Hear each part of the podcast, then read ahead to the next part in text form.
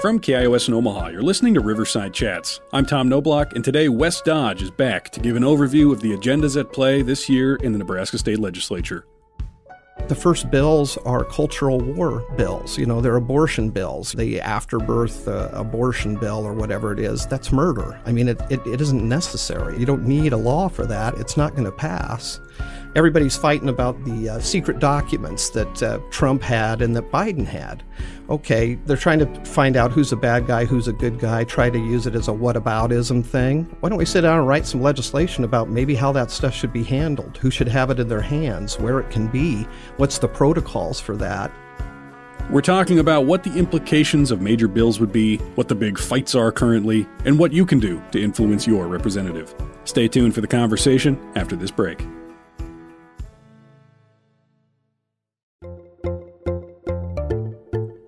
Welcome to Riverside Chats. I'm Tom Noblock. The Nebraska State Legislature is back in session. I don't know about you, but my experience most years is that occasionally I'll hear about a big fight, a bizarre bill, how people in the state government are maybe trying to influence the legislative agenda. But I don't always have a good sense of what the agenda is, you know, what the debates are, how initial proposed legislation evolves over the course of a session, or what all the implications are of what has already passed. So, Wes Dodge came back to the show today to help me parse through the current state of the legislature and what we might expect this session. Here is our conversation. A lot of Nebraskans are really proud of the makeup of the state legislature, that we have a unicameral, which in theory reduces partisanship and allows us to embody a spirit of independence, unlike some of these partisan states out there. How's that working out? Generally, I think it's it's going pretty well right now and there's there, there's people involved in the legislature that uh, don't like it and want to change it. But I think uh, from the perspective of uh, the voices of the second house, which is what the rest of us are called in Nebraska, uh, it's generally going okay. It seems like there's some concern though that partisan influence is uh, is encroaching in a way that maybe it hasn't recently. And that's true. And uh, we're going to get into some legislation that's been proposed and a constitutional amendment or two that's been proposed. And a lot of that is directly focused on trying to tear that down. So, uh, let's, I think not everyone's totally comfortable uh, with, not everyone has a comfortable understanding of what the process or timeline for our legislature is. So, I wonder if maybe we could start there. So, I know they meet in January for anyone who maybe is just sort of like, I understand that at some point some things get passed, but other than that, doesn't really know what they do. Can you give us just a little bit of an overview? Okay, so this is the attorney in me. I'm a little wonky, but I don't know this absolutely in depth. There's short sessions and long sessions. Uh, the short sessions are 60 days, which is what we're doing this year, which means 60 legislative days, and the long sessions are 90 days. Uh, right after uh, the elections, and in, this particular case, uh, our legislators were sworn in on January 4th. Uh, legislation was supposed to be to uh, drafters, I think, by the end of last week, and we'll see a couple more days of legislation drop that's already been drafted, but but we'll be able to see what legislation is there in the next two or three days. So I don't know how a newly elected legislate, legislator does it. I, I would. Uh, it's like you get elected in uh, November, you try to get you know things in order and kind of clean up messes or whatever from your campaign, and then you've got you've got Christmas in there, and you've got to have legislation written or ready to go or you know what what am I going to do within a matter of weeks? And then these weeks it just hits hard and fast. So like right now then they're introducing things and are they starting to debate them yet? They're being introduced and there uh, some things are being put in front of the committees. Uh, right now there's uh, there there uh, has been some committee hearings on the rules uh, a whole bunch of rule changes that a lot of those are intended to create some partisanship that we've we've talked about already. Um, as an example of how maybe our system works better than a bicameral system uh, is is the Speaker of the House mess that we just saw nationally, where we had to go through 15 votes and do something we haven't done since before the Civil War, I believe, at least going to that number of votes. Um, here, they were going to offer a rule that said uh, that the votes on the speaker would have to be uh, open, public votes as opposed to the way it's done right now, which is privately. You know, you, you do a secret ballot for the speaker. We've done that since, don't hold me to this exactly, but I think about 1937, right after we had a unicameral. And nobody's ever really complained about it. And all of a sudden they want it out in the open. Well, nationally, I think we've seen what out in the open does.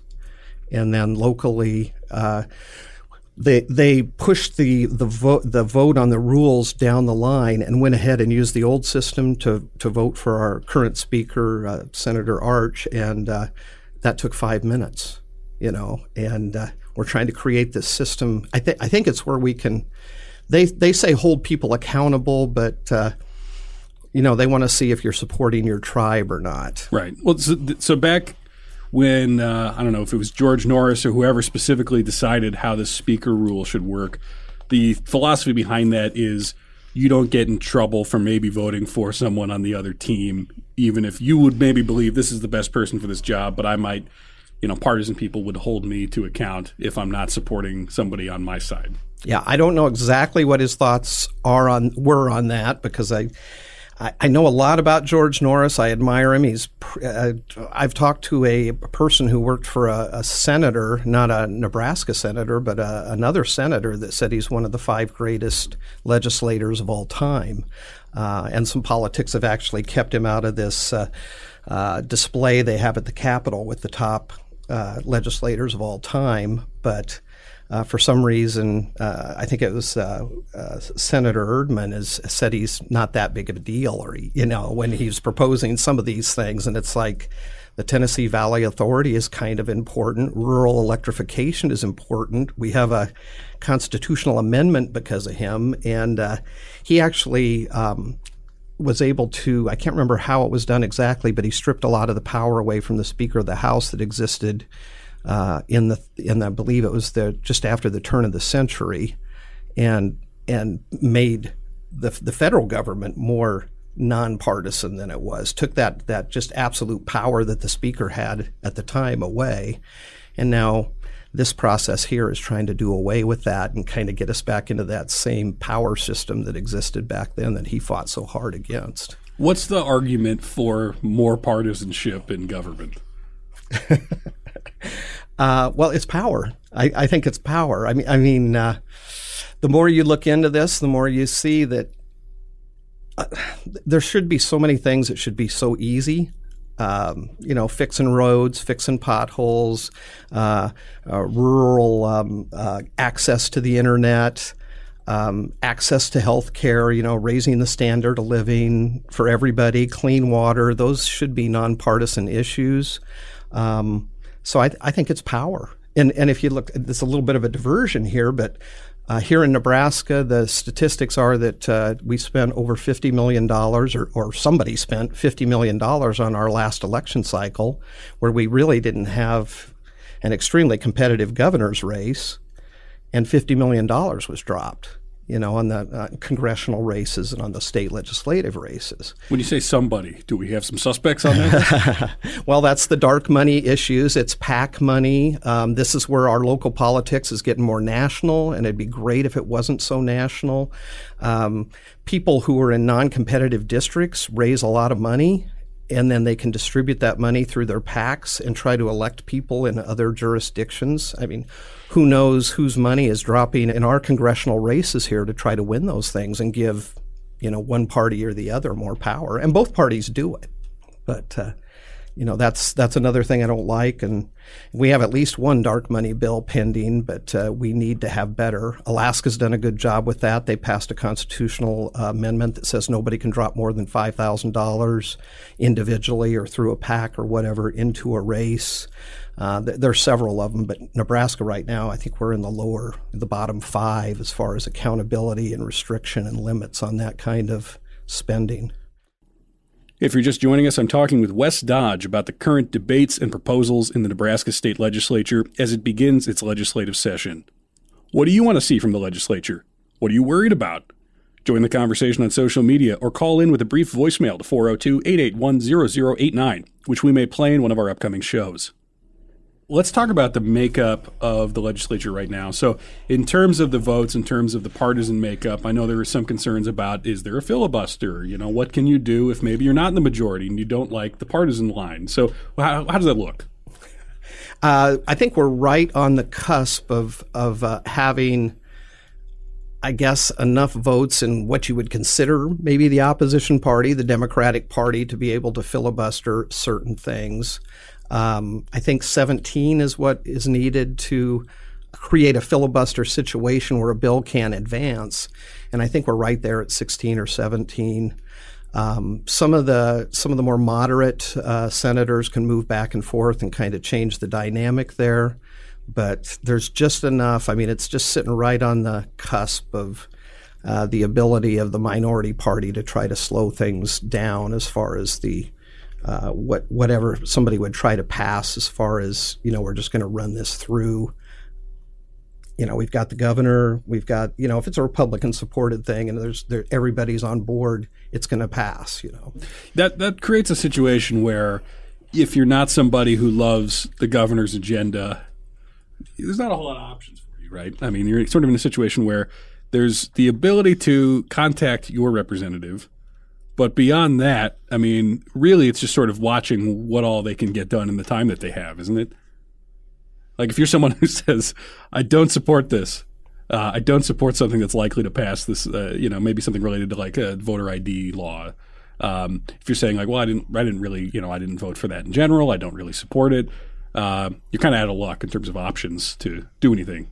It, you just have to make noise. You have to do what you do on the air here and what I've tried to do through some social media and contacts. Um, I, I personally, well, I did it through uh, Omaha Represent Us. Uh, wrote letters to. I have a list. I've I've got a list I call the White Hats, and uh, some of them aren't as white as I used to think they are, but uh, I sent letters to those people, and uh, I'm really impressed. Probably five or six of them have gotten back to me directly and say, I want to have a conversation about specifically uh, pro democracy legislation and that kind of thing. So you can get their attention if you make some noise. I, um, I had somebody once that just kind of said, you know, I can't really control anything. They're not even that worried about voting. You know, they just were voting the R or the D, and it's like I just do it. Whatever happens, happens. I found out if you make some noise, things can happen. I mean, it, it makes them nervous. I think if you get five calls a day from some people that say, I really don't like the fact you're supporting this or you don't support that, I think it makes a big difference, especially if they can tell it's not a canned um, postcard or a canned discussion that somebody's prepared you to make. So I, am trying to set up a, a situation where people can see what what I think is good pro democracy law and and some safeguards and boundaries we have to put up to protect our, our unicameral and, and what I think is a more fair system and shine light on that and make people talk to their legislators and, and try to keep keep things going the way they're supposed, the way I think they should go, which I think is the way that they, they're supposed to go. Yeah, I mean, like it always makes sense that in theory, your uh, the people who represent you should care what the constituents want, what they what they care about, uh, even if that doesn't necessarily align with national party interests. Uh, you know, and I want to believe that. And sometimes I think with certain people, absolutely. Like I know some people who are in there and they absolutely do care. Mm-hmm. I'm not sure they all or the majority do. Um, when I was uh, years ago, I did a Senate internship and they set me up with now former Senator Ben Sasse. And what I saw in there was a very, very uh, detailed way of taking all of the concerns that you heard from constituents, oversimplifying them down to the five letters that he had written that month about here's why I disagree with you, so that those could get mailed out. And it was not really a process of caring what anyone seemed to say. Uh, and so, you know, that really soured me. You know, it's got me to the point where it's sort of like, I would like to be able to tell you that if you contact your representative, it matters, but I'm not always so sure.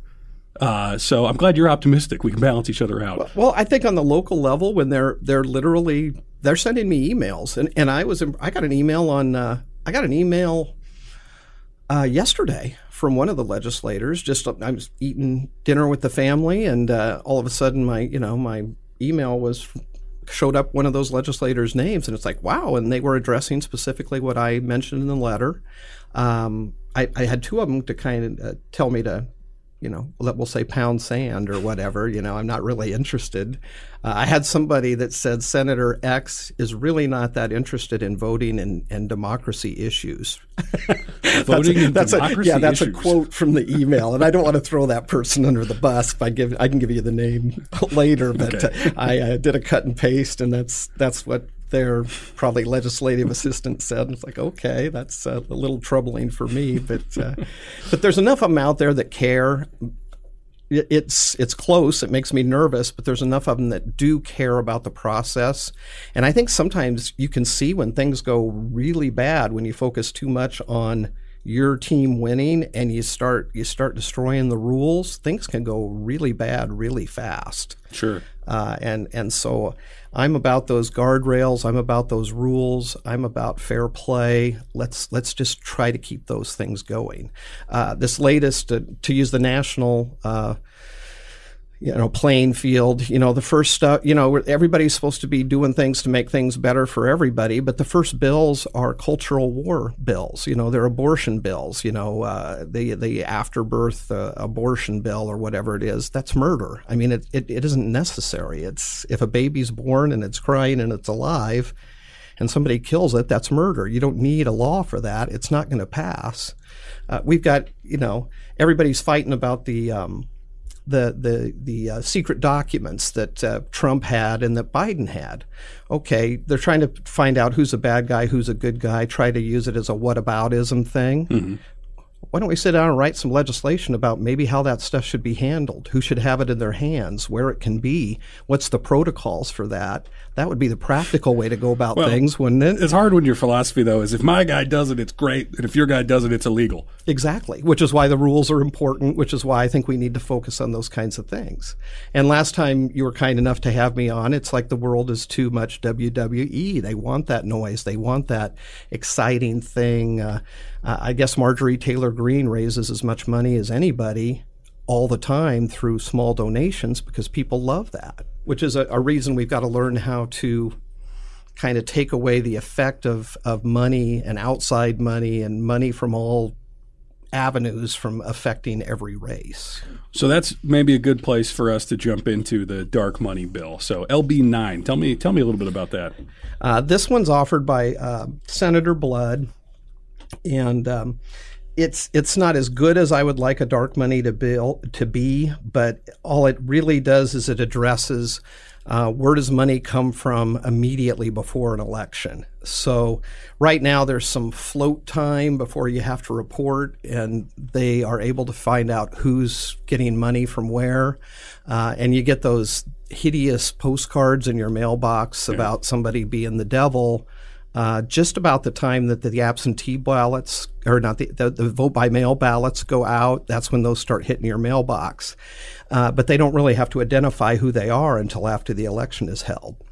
So this particular uh, proposed legislation would say that you have to say who the donors are and let people know that in a more timely fashion. Um, and it's it's a lot of people think well there's an article in the uh, examiner the nebraska examiner recently that said there was a big dump against lindstrom and that it appeared to be uh, financed by ricketts. And and he said it. I mean ricketts i think made some sort of statement that he had contributed to whatever pack did it. So that's nice. That was out in the open but that was the only reason why. And then um, a couple of elections ago, there was a bunch of Republican legislators that voted in a way that Ricketts didn't like, and all of a sudden, a whole bunch of dark money came in. And I, I don't know the exact number of legislators that got hit, but it was, I think, more than 10. And uh, most of them lost with the big money dump, and it was Republican on Republican violence. It wasn't. Uh, it wasn't Democrat and Republican. It was like somebody's not happy with this particular Republican, so we're going to hit them hard right before the election and don't give them time to respond. Well, so so the the outcome of this would be you would know that say now Senator Ricketts is uh, financing something, but it doesn't. So the the assumption there would be that that knowledge, having that out there, either causes shame, which results in some kind of shift in behavior or maybe causes people to vote differently? Or what, what would the outcome of this knowledge be? I think it's just more transparency. Okay. I mean, if we don't change the laws that limit how you can do that, it would be nice to know that, that Ricketts is financing this campaign uh, or uh, or that I think they could expand it. This isn't part of Blood's bill in any way, but like if somebody is a PAC, we have to know who the top donors are, maybe, and who's on their their board or who's uh, who's uh, listed as the officers. Those kinds of things that that gives us some insight into to what's going on. A lot of this dark money has common addresses, and uh, and then when you do some tracing, and I'm not a dark money expert by any means, but they, they seem to go to a lot of the same places. And again, we got people from other jurisdictions influence our, influencing our elections using this system, which which I hate. And one thing I could add, you know, as far as getting things in a positive direction, um, Alaska passed a constitutional amendment that it was the same one that gave them ranked choice voting, but it also had a great dark money component to it, which is everybody was limited to a 5,000 do- donation to a candidate, be it a PAC or a person or whatever. You're capped at that amount. And I think you had to have a 48 hour disclosure. So that really is tight. I mean, if you have to disclose, if, uh, you know, you'd have to be disclosing the weekend before an election if a donation dumped in for like a TV ad buy or something like that, you'd you'd know it right away. Yeah. Well, transparency, I agree that there's there's a value to that. But uh, sometimes I'm not sure that it, it would impact much. Like, would you think anything would look different in Nebraska, even if we had better transparency? Yeah, probably a little different. You know, we. I wish I knew the exact numbers, but we had at least three races that were right on the cusp. You know, uh, gosh, didn't uh, was Dornan and Fredrickson um, less than 100 votes? I'm not sure. I, I, think it was, and there's one in Lincoln that was on the border of a recount, and I think there was three. So maybe it maybe it switches those. Maybe enough disclosure switches those uh, one way or another. You know, there are people that pay attention to that. Not as many as I would like, but but there are people that pay attention to it. And when you're at a dinner party or whatever, you can say, well, you know, you know, so and so put that money in there. You know, that's uh, that's Flynn money, or or uh, that's that's money from the uh, Omaha Education Association or whatever. You know, it just gives you a little more insight if you actually know where it's coming from. So a little bit. I mean, a, a lot of things happen in those fine margins and those like less than five percent margins, don't you think? I mean, they, they can yeah. they can tip whole races, and everybody says, "Oh, it's a landslide." Then you go back and you look at the numbers, and it's like, no, it wasn't. You you got one and a half percent more of the population to vote for you than the other side, and that's not a landslide. Right as far as close races go, there's a few of these that I think would apply to either increasing numbers of people voting or decreasing numbers of people voting. So, uh, another one on here is the uh, proposal LB 20 to restore voting rights for felons, which would move toward more people being able to vote in Nebraska. Tell me a little bit about that. Uh, it's it's pretty simple. It's it's uh, you know when you've done your time, you get your vote back. Florida did that. It's good law. I can't think of a reason why you shouldn't be able to vote. Uh, the argument I've made with people, I, I, do criminal work or I have done criminal work in the past, and I know there's a lot of people that have been convicted of crimes that are pretty decent people, pretty smart people, and I can't think of why they shouldn't be able to vote. I like to use uh, Tim Allen as a as a reference for them because he's a convicted felon for uh, running drugs back uh, when he was a teenager or whatever. So uh, you know, should he be precluded? You know, Santa Claus should he be precluded from voting forever because of this felony? Uh, I, I personally would like it tweaked a little bit. This makes me sound a little rougher on it, but I think it'd be better if it was when you're off paper because I've represented a lot of people who, you know, they get through most of their sentence and they they come out and they're still on uh, probation or parole or whatever parole, and then they violate it. It's like you got another mess and they could be charged again. I just think it'd be cleaner if you waited till they were off paper, but that's just just me trying to, you know, look at what potentially could be a problem down the line. It's uh, it's odd because I don't, I don't really see a direct connection between committing a felony and your right to vote.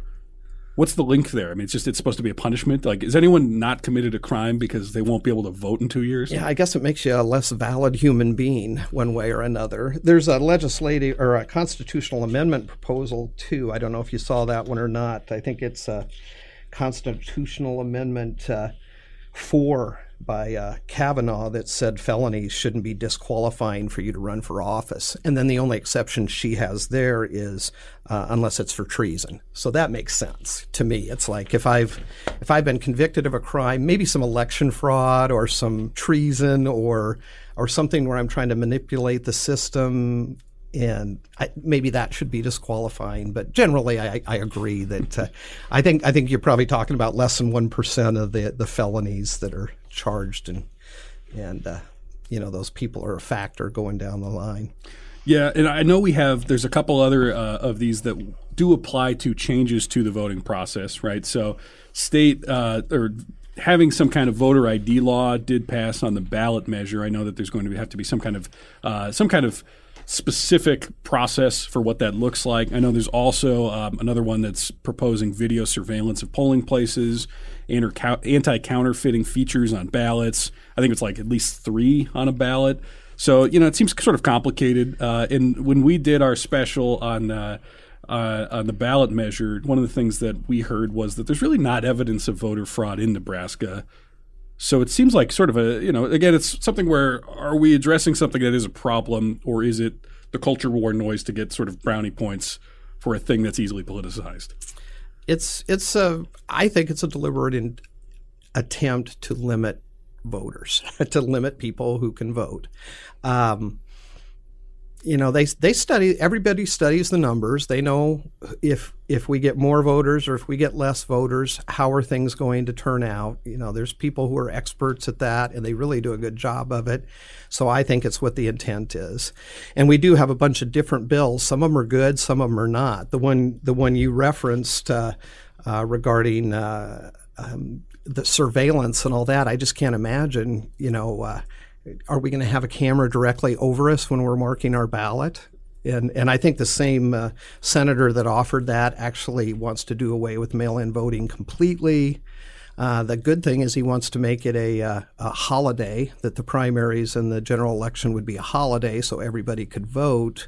Uh, but you, you have to do it at the polling place. Uh, there is one exception. I just thought of uh, nursing home people and military people are allowed to vote by mail according to his his uh, bill. But uh, you know, is is the camera going to be directly over you? Are they going to see who you're voting for? Um, you know, those kinds of things seem to those are problematic for me. Um, gosh, the uh, I, I, think the same the same senator actually has one where all the voting machines have to have parts that are made in the United States. Uh, I, I, shudder to think as we look around our studio here how many parts that we're using right now are not made in the United States, and I don't know. And the parts people are listening to this on. Yeah, exactly. So I don't I don't know how that's going to work. Uh, vote by mail has never been proved to be bad anywhere. Uh, I think that one does away with vote by mail, and the person who offered it has at least one county in his district that is entirely vote by mail. There's 11 in the whole state. And, and we're making it more difficult. In those cases, we're making it difficult on people who might have to drive 40 or 50 miles, you know, potentially on dirt roads in the first week of November to vote on that one singular day that you're allowed to vote. Yeah. Um, I I am I am a nerd with this stuff, and I love I love voting by mail. I love to. It takes me a while to really cast my ballot. I mean, I think I spend like an hour and a half, two hours on my ballot sometimes because it's like who is this and what is this bill and uh, or you know uh, constitutional amendment or whatever. I read. I get stuck on, on, the judges. I'm always like, who, I don't, I don't know who's good. I'll ask you know like Matthew Wersner and he said this guy was mean to me once. Don't vote for him. give, give me a call. Most of them, for what it's worth, in Douglas County or and Sarpy County are really good right now. I'm talking with Wes Dodge about the current debates and proposals in the Nebraska state legislature as it begins its legislative session. Let us know what you think. Follow Riverside Chats on Facebook, Twitter, or Instagram. Stay tuned for the rest of the conversation after this break.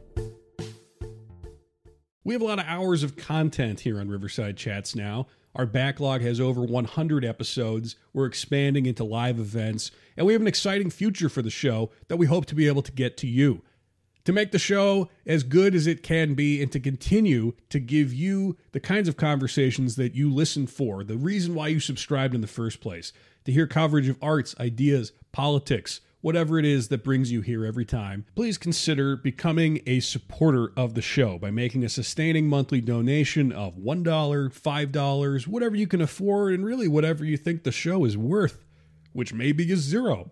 In which case, ouch, but okay. If you are interested in becoming a supporter, please look in the podcast notes. There should be a link in there that you can find that gives you all the information you need. Otherwise, thank you for considering supporting the show, and more, more importantly, thank you for listening.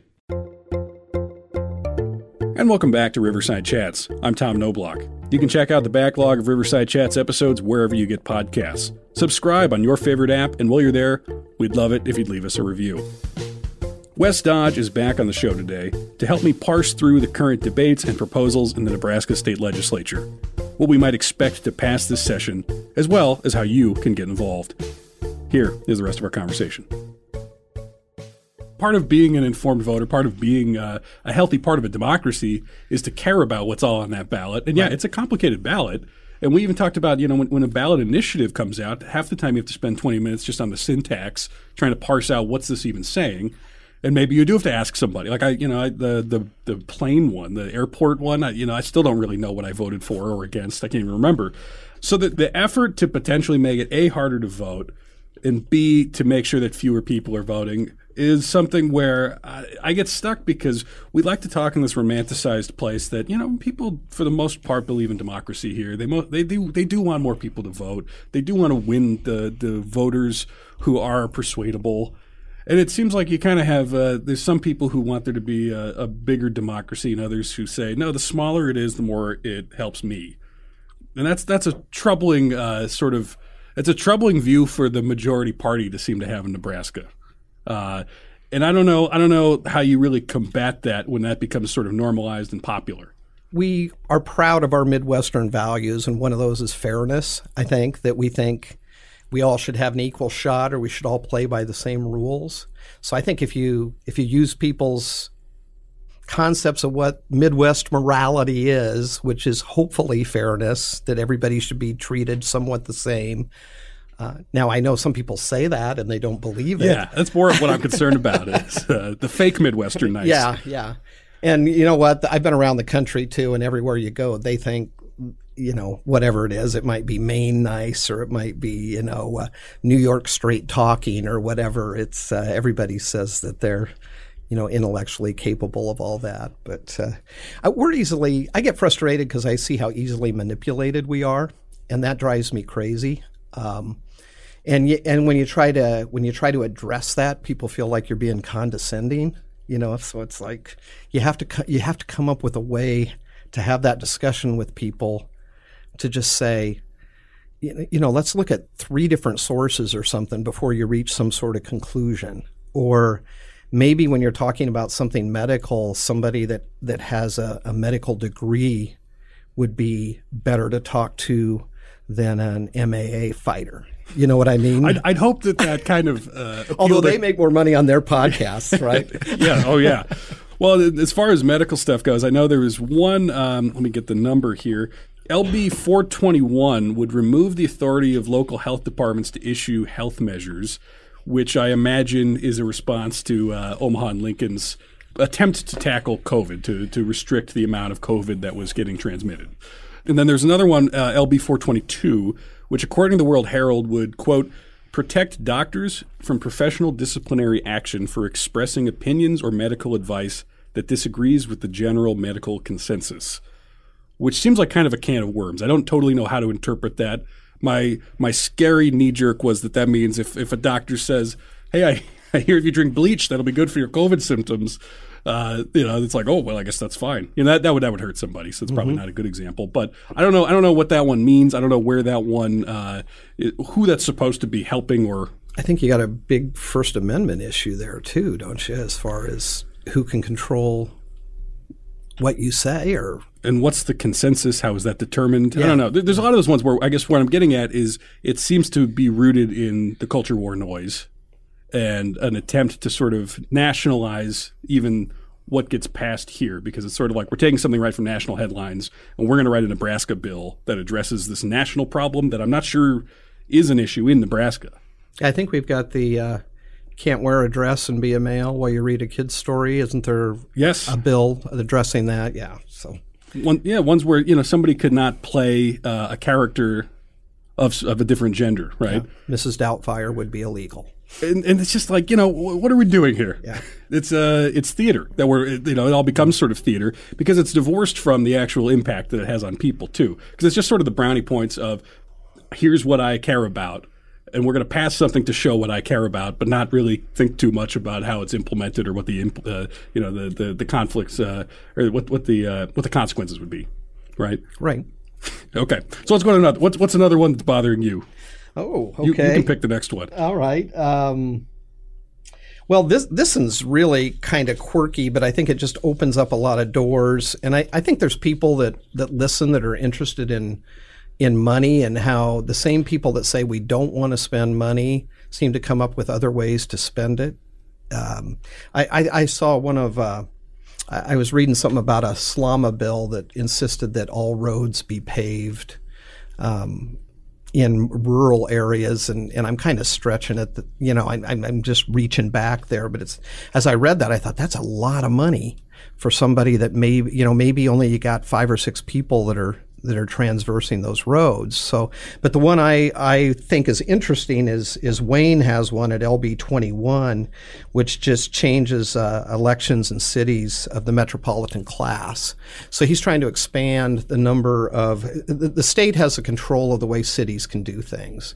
So he's trying to expand the number of city council members we have in Omaha, which maybe makes sense because we've had seven for ever since I can remember, and adding two seems to make sense because we're a larger city now. You know, we've, you know, Elkhorn itself, I don't know how much that would add, but you would think that would justify almost a city council member right there. But I was also involved with the, the, the city charter meetings where they were having discussions of those other boring things that you saw on the ballot that were recommended. And I did it because I was supporting ranked choice voting, and I wanted them to uh, address the fact that maybe it would be good for the city if we used ranked choice voting. But as part of that process, the mayor came in and testified, and other people talked about some things we're doing. And we have our city elections at different times than we have our state elections. It costs a half a million dollars to have an election. Why can't we add city council members to those two uh, election cycles and save our, save the city a half a million dollars each time instead of having two other elections. Um, and there's other there's other aspects of that with the city as well that I just think there, there's some common sense people saying some common sense things and people don't want to do it. And I think you could extrapolate a lot of things into Wayne's uh, uh, bill there that would make the city of Omaha more efficient anyway, as far as the way it does its money and maybe having a more effective uh, governing body that is more representative of, of more people because we would we would uh, give our votes a little more power because with two more representatives, you know, we're not spreading the number of votes out over seven. And there's pushback against this. Uh, I haven't heard anything about it. I just looked at that and I thought that's a pretty good bill. Uh, it's got a lot of th- common sense things, which isn't the exciting, you know, who's wearing a dress and who's Sure, not wearing yeah. a dress type of stuff. But it, it's it's real practical things that that save money and, and maybe make for a more effective representative democracy. And and so I liked that. Um, not a lot of in-depth discussion about that necessarily. Oh, the uh, the uh, there's a whole bunch of things surrounding the um, the constitutional amendment about voter ID, and uh, within Common Cause, we even had a little argument amongst us uh, where some people are saying, "I just hate that law." It, I, I think it's it it's it just is against our concepts of people having access to the ballot. It's another hurdle, that kind of thing. And you know, I took the other position, which wasn't as popular as I thought it would be, but I it's it's passed. You know, it's the law. It's going to happen. If we just sit and say, "Okay, here we are. We got to deal with it." I don't think we're helping as many people. So what we have to do is, how are we going to deal with this voter ID? We have to make sure everybody has a voter ID. Uh, the Secretary of State testified, if if this passes, I will go to people's houses and make sure they have voter ID. Uh, Megan Hunt has passed some or uh, proposed some bills. I don't remember which ones. Uh, and Cavanaugh has done one too. I think Hunt might have done a um, a constitutional amendment and Cavanaugh uh, possibly a, a, proposed bill, but it's just like the fees are waived for IDs that we would need to use. Yeah, so, I've wondered about that because I so I've moved since I got my driver's license. Mm-hmm. So my driver's license has a different address than where I currently live. So my understanding is I would not be able to vote. Uh, that that's wrong from what I've heard. Okay. Um, as long as they can see it's your face and your driver's license is valid at this time. In fact, you can even use expired ones if it's oh, a really? state okay. ID. Now, we nothing's passed yet, but this is what they're doing in other places. Okay. Um, and and so no, that's a little bit of a, a stretch, but I just I'm I'm fearful of what it could do to the vote by mail thing uh, because uh, there's a there's another a bill that says now you have to use all these things to make sure. I guess you'd have to go back in and like double check with your voter registration to show that you've got a valid ID. I don't know how you do that retroactively. Yeah. Well, so maybe we could walk through that because I've been curious about it as well. So if I want to vote by mail and I have to show a valid ID, do I have to go to the election commission to show an ID before I can get my ballot, or how, how do they how do they check that in yeah, other states? And, and, that hasn't been well in other states. I don't know for sure because okay. they all do it a little bit differently, and some of them are very restrictive. And then then you have things that are a little out. You know, like in Texas, you can use your your ID that that allows you to carry a gun, but you can't use a student ID. You know what I mean? I, I, so it's like, what's going on there?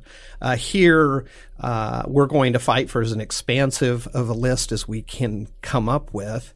We're going to say that we have to do something that gets people out to anybody who who is qualified to vote and give them the opportunity to get an ID. And you know that it's a poll tax if you don't. That's the argument. If if if I have to pay money to get this document to allow me to vote, and that's the only way I can vote, that's a poll tax. If you're just joining us, I'm talking with Wes Dodge about the current debates and proposals in the Nebraska State Legislature as it begins its legislative session. What do you want to see from the legislature? What are you worried about? What are you excited about? Join the conversation on social media or call in with a brief voicemail to 402 881 0089, which we may play in an upcoming show. Do you think it deters the people who support this if you say it's a poll tax? Or does that bother them because of the connotations of poll tax, or they say, "Yeah, no, that's that's kind of what I was going for"? uh, you know, I don't know, but it's it's been litigated through history, and that's it's unconstitutional. So I guess I don't want to say I don't care what they think. I mean, sometimes people just don't think good democratic thoughts, and that's where they're at. right. Well, because uh, what a poll tax fundamentally is is hoops that people have to jump through, and not yeah. everyone's able to get through the certain hoops. The more of them they are, the more complicated it is to get through them, right? So, like in theory, if if it takes time and money to get your ID, not everyone has time and money, right? Right. Or at least it's difficult, and you don't know what's going to happen, so on and so forth. So, like even if we're saying it's not literally the exact same thing as a poll tax, if we take money out of the equation, it still is another hoop to jump through before you can vote oh, yeah. to solve a problem oh, yeah. that doesn't exist. Yeah, no doubt. And and one of the people that was in one of the, the meetings I was in where we were talking to a whole coalition of people trying to deal with this issue uh, had some connections up in I think I can't remember if it was North or South Dakota, but they have something there that they just call a sworn statement. So if you walk in and they tell you uh, your ID isn't good or we're not going to let you vote or whatever, uh, but we can give you a provisional ballot and you'll you'll sign this sworn statement that says, you know, I'm of the age to vote, I'm legal, you know, I'm not whatever, you know, whatever a disqualifier would be, and you sign the statement. Your ballot still doesn't count, but you have like 10 days or, or 14 days or something to cure your ballot by, by coming up with a, a valid ID or presenting it to someone or, or something like that.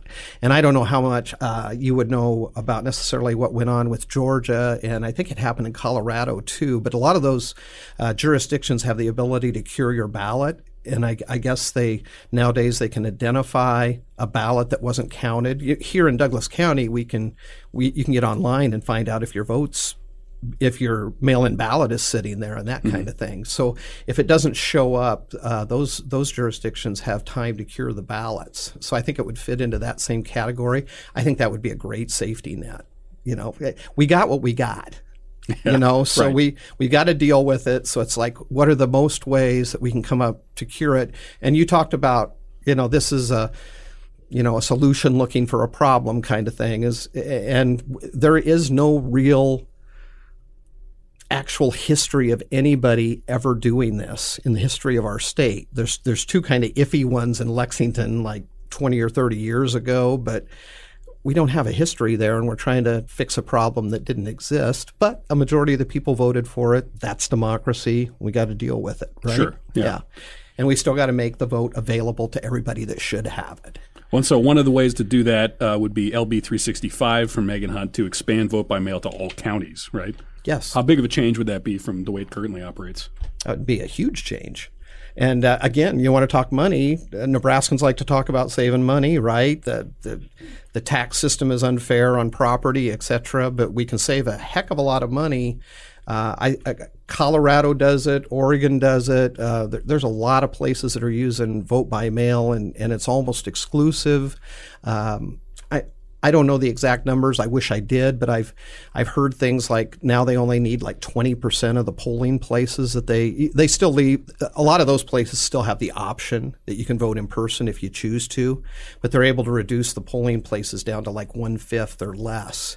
Uh, they, they'll say things like, uh, you know, every county has to have an available place to vote if uh, if you for some reason you can't do your vote by mail.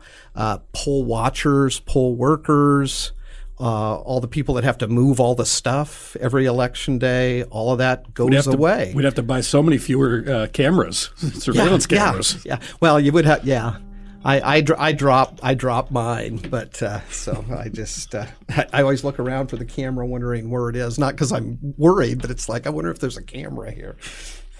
Well, so okay, as as we get sort of close to the end of our time, what are some of the other big concerns that you have that you want to make sure that my listeners know about? Okay. Or ones that they should support. Well, well, one thing I would really like is the thing we started with. I would like you to call your legislator and say, when we have that rules argument about how we elect our speaker, let's keep that let's keep that private. Uh, we've all worked in organizations or whatever where you, you have to interact with the people on a daily basis. Let, let's make it real benign. You know, like there's a company party and three people are fighting over who gets to to run it. And it's like, uh, should we have a secret ballot and decide who gets to run it? Or should we all raise our hands and say, I, I want Peggy to run it instead of Joanne? You, you know what I mean? That's what's going on here. And so if we keep it secret, those people can still interact with each other after the, the ballot and not and not be bitter. Now Erdman, I'm, I'm going to paraphrase here, but so he has, he's really pushing for this rule to make it public because he says it's about transparency. I want to know when people say they're going to vote one way, when they vote, they're going to vote that way. And the the rules hearing they had the other day started at like 1:30 and it ended at 10:30. It was painful. And but towards the end of it, there was another rule that came up, and it was like in committee hearings um, and legislature. Uh, yeah, committee meetings and legislative meetings with the committees. Uh, it was a it was a rule change that said the press shouldn't have access to that, and uh, and uh, that they can better discuss what they're going to do, and they don't have to have their votes on whether or not a bill comes out of a committee made public. You want to guess who offered that rule? You tell me. Go ahead. Yeah, Erdman, yeah. the same person. Yeah. You know, so uh, you know, it's it's just hypocrisy alert. You know, here, here well, we, it's it's what we, we've been talking about. It is. I'm, I'm, I'm curious. There's something interesting about the fact that the, the idea here would be that actually less transparency leads to more healthy democracy in the case of this vote. Isn't that sort of your argument here? Yeah, yeah, and and and I've been wrestling with that because I'm all about transparency. I really am, and I've been wrestling with that. And it's kind of the analogy I gave you. You got you got personalities. You got to work with people, but it's not about policy, and it's not about real law. You know mm-hmm. what I mean? I think it's important that a person knows where I stand in regard to a specific issue that we're going to make into law, or specifically where I am in regard to policy regarding tax or maybe building prisons or any number of other things that people are involved with. But how is important is it that I want John to be the speaker instead of Louise? You well, know, important is sort of subjective, right? Sure. I mean, you but but why is it? The only reason it's important is because I want to know if you voted for my guy or not, and I want to be able to. Somebody with the dark money sit there and goes, you know what? They didn't support the team. They didn't. They didn't support. Yeah. They didn't support the tribe. We're going to take them down. You but know, if, we got to have a team player in there. If you extend that logic to the legislature in general. If we're saying that a lot of what's being proposed is also sort of the same, just I'm on your team, here's me showing how much I'm on your team, wouldn't that suggest that in theory, if you took away the transparency of how anyone's voting on any of these bills, these resolutions, they might be less likely to go for the big culture war noise and more likely to actually have to deal with issues? Yeah, I mean, I'm not saying I like it as a concept, but it's the same logic, isn't yeah, it? no, yeah, it would be the same logic, but I just think it's more. I think it's more important when you're actually talking about the law. I mean, if if I wherever I'm at on the abortion issue, I want to know what my legislator did in regard to that issue. Did they? I mean, that's who I'm voting for. Did they support me, my position, or did they support the position I'm not for? But whether or not they voted for somebody to be the head of a committee or the, the speaker of the legislature to me doesn't reach to that same place. To me, that's not about the the finer points of, of what we're doing. Sure. Well, we are running up against the clock, so I do want to know before we before I let you go, for people who want to be updated on whatever's happening, whatever's changing as things get to debates, or they just want to maybe know what to support, what not to support, how to contact people, any of that stuff. How do you do that? What's a good way to be an educated voter here? I'm I'm hoping we come up with better ways, but there's some good places to go. Um, Rank the Vote Nebraska. I want to put in a plug for them just because we're trying to make a better system. And right now we don't even have anybody offering that bill, even though Alaska's passed it and it's spreading across the nation. Um, but uh, you can also uh, look up Represent Us Omaha and see what we put there. Uh, Common Cause Nebraska, Civic Nebraska has some good things out there. You know, Google those and you can come up with what people are doing. I wish it was a friendlier site, but you can go straight to the legislature legislature site and you can find the bills but it's really hard to find them. You have yeah. to you have to sit and you have to look through all the bills and find out what matters to you. And it's kind of a dense process too to do that digging. Oh yeah, yeah. I was trying to do it to get ready for this, and I mean, I, I think there's going to be another like four to six hundred bills that are supposed to drop in the next couple days. So our discussion, I hope, I don't think it'll be outdated because I think it'll be a rerun of some of the stuff we've already talked about. But that's just constantly moving. So I think you have to. I'm hoping that that us as individuals and us, you know, it doesn't matter which side you're on. I'm I'm on the pro democracy side, which I think isn't necessarily Republican or Democrat or or whatever. Um, I think if you can try to find some sources and some people that can network together to tell you what's going on, um, you know that that's important. And people should probably know who their senator is. Oh, definitely, yeah. How to contact the senator, yeah. right? Yeah. Uh, my senator, I, I got a hold of him and, and was addressing some specific things, and that was one of the notes I got back that said "pound sand." You know, it was like I'm not, I'm not really interested in anything you're talking about right now. So uh, th- th- that's a good thing about what we're doing here, though, because we can find the, the senators that'll help us out and I kind of argue with, I don't argue with them. I say, you don't represent just my district. You represent the state of Nebraska. You represent all of us. So please really look at this, and this is why I think it's important. And I put little blibs out on you know tweets with represent us, or or uh, try to, to, to put some things out on Instagram with a, an aide I have and that kind of thing that says these are the five senators that you need to contact. Here's the link where you can find your senator contact them about this particular e- issue. Social media can really work good in that way. It does a lot of bad things, and I'm starting to feel like it does more bad things than good things, but that is one of the good things. It can kind of get people, you know, it's kind of the Arab Spring thing. It can unite people to, to try to do something good. And hopefully that's what we're trying to do here. I appreciate you trying to unite people for good, even using social media for good, yeah. uh, for helping talk through some of this stuff with me, because it's not always easy for me to know what's going on, what these bills mean, what are the implications. So thanks so much for being here uh, and for updating us. We'll have to have you back on again when there's been some new updates. Okay, I love it. I've, any opportunity I can get to speak about these things, I'm I'm all for it. Riverside Chats is a production of KIOS 915 FM, Omaha Public Radio. The show is produced and edited by Courtney Bierman. Our original music is written and performed by the Real Zebos, and our artwork is done by Ben Matukowitz. Remember, you can find the backlog of all of these conversations wherever you get podcasts. Subscribe today, and please leave us a review. As always, thank you for listening. I'm Tom Noblock.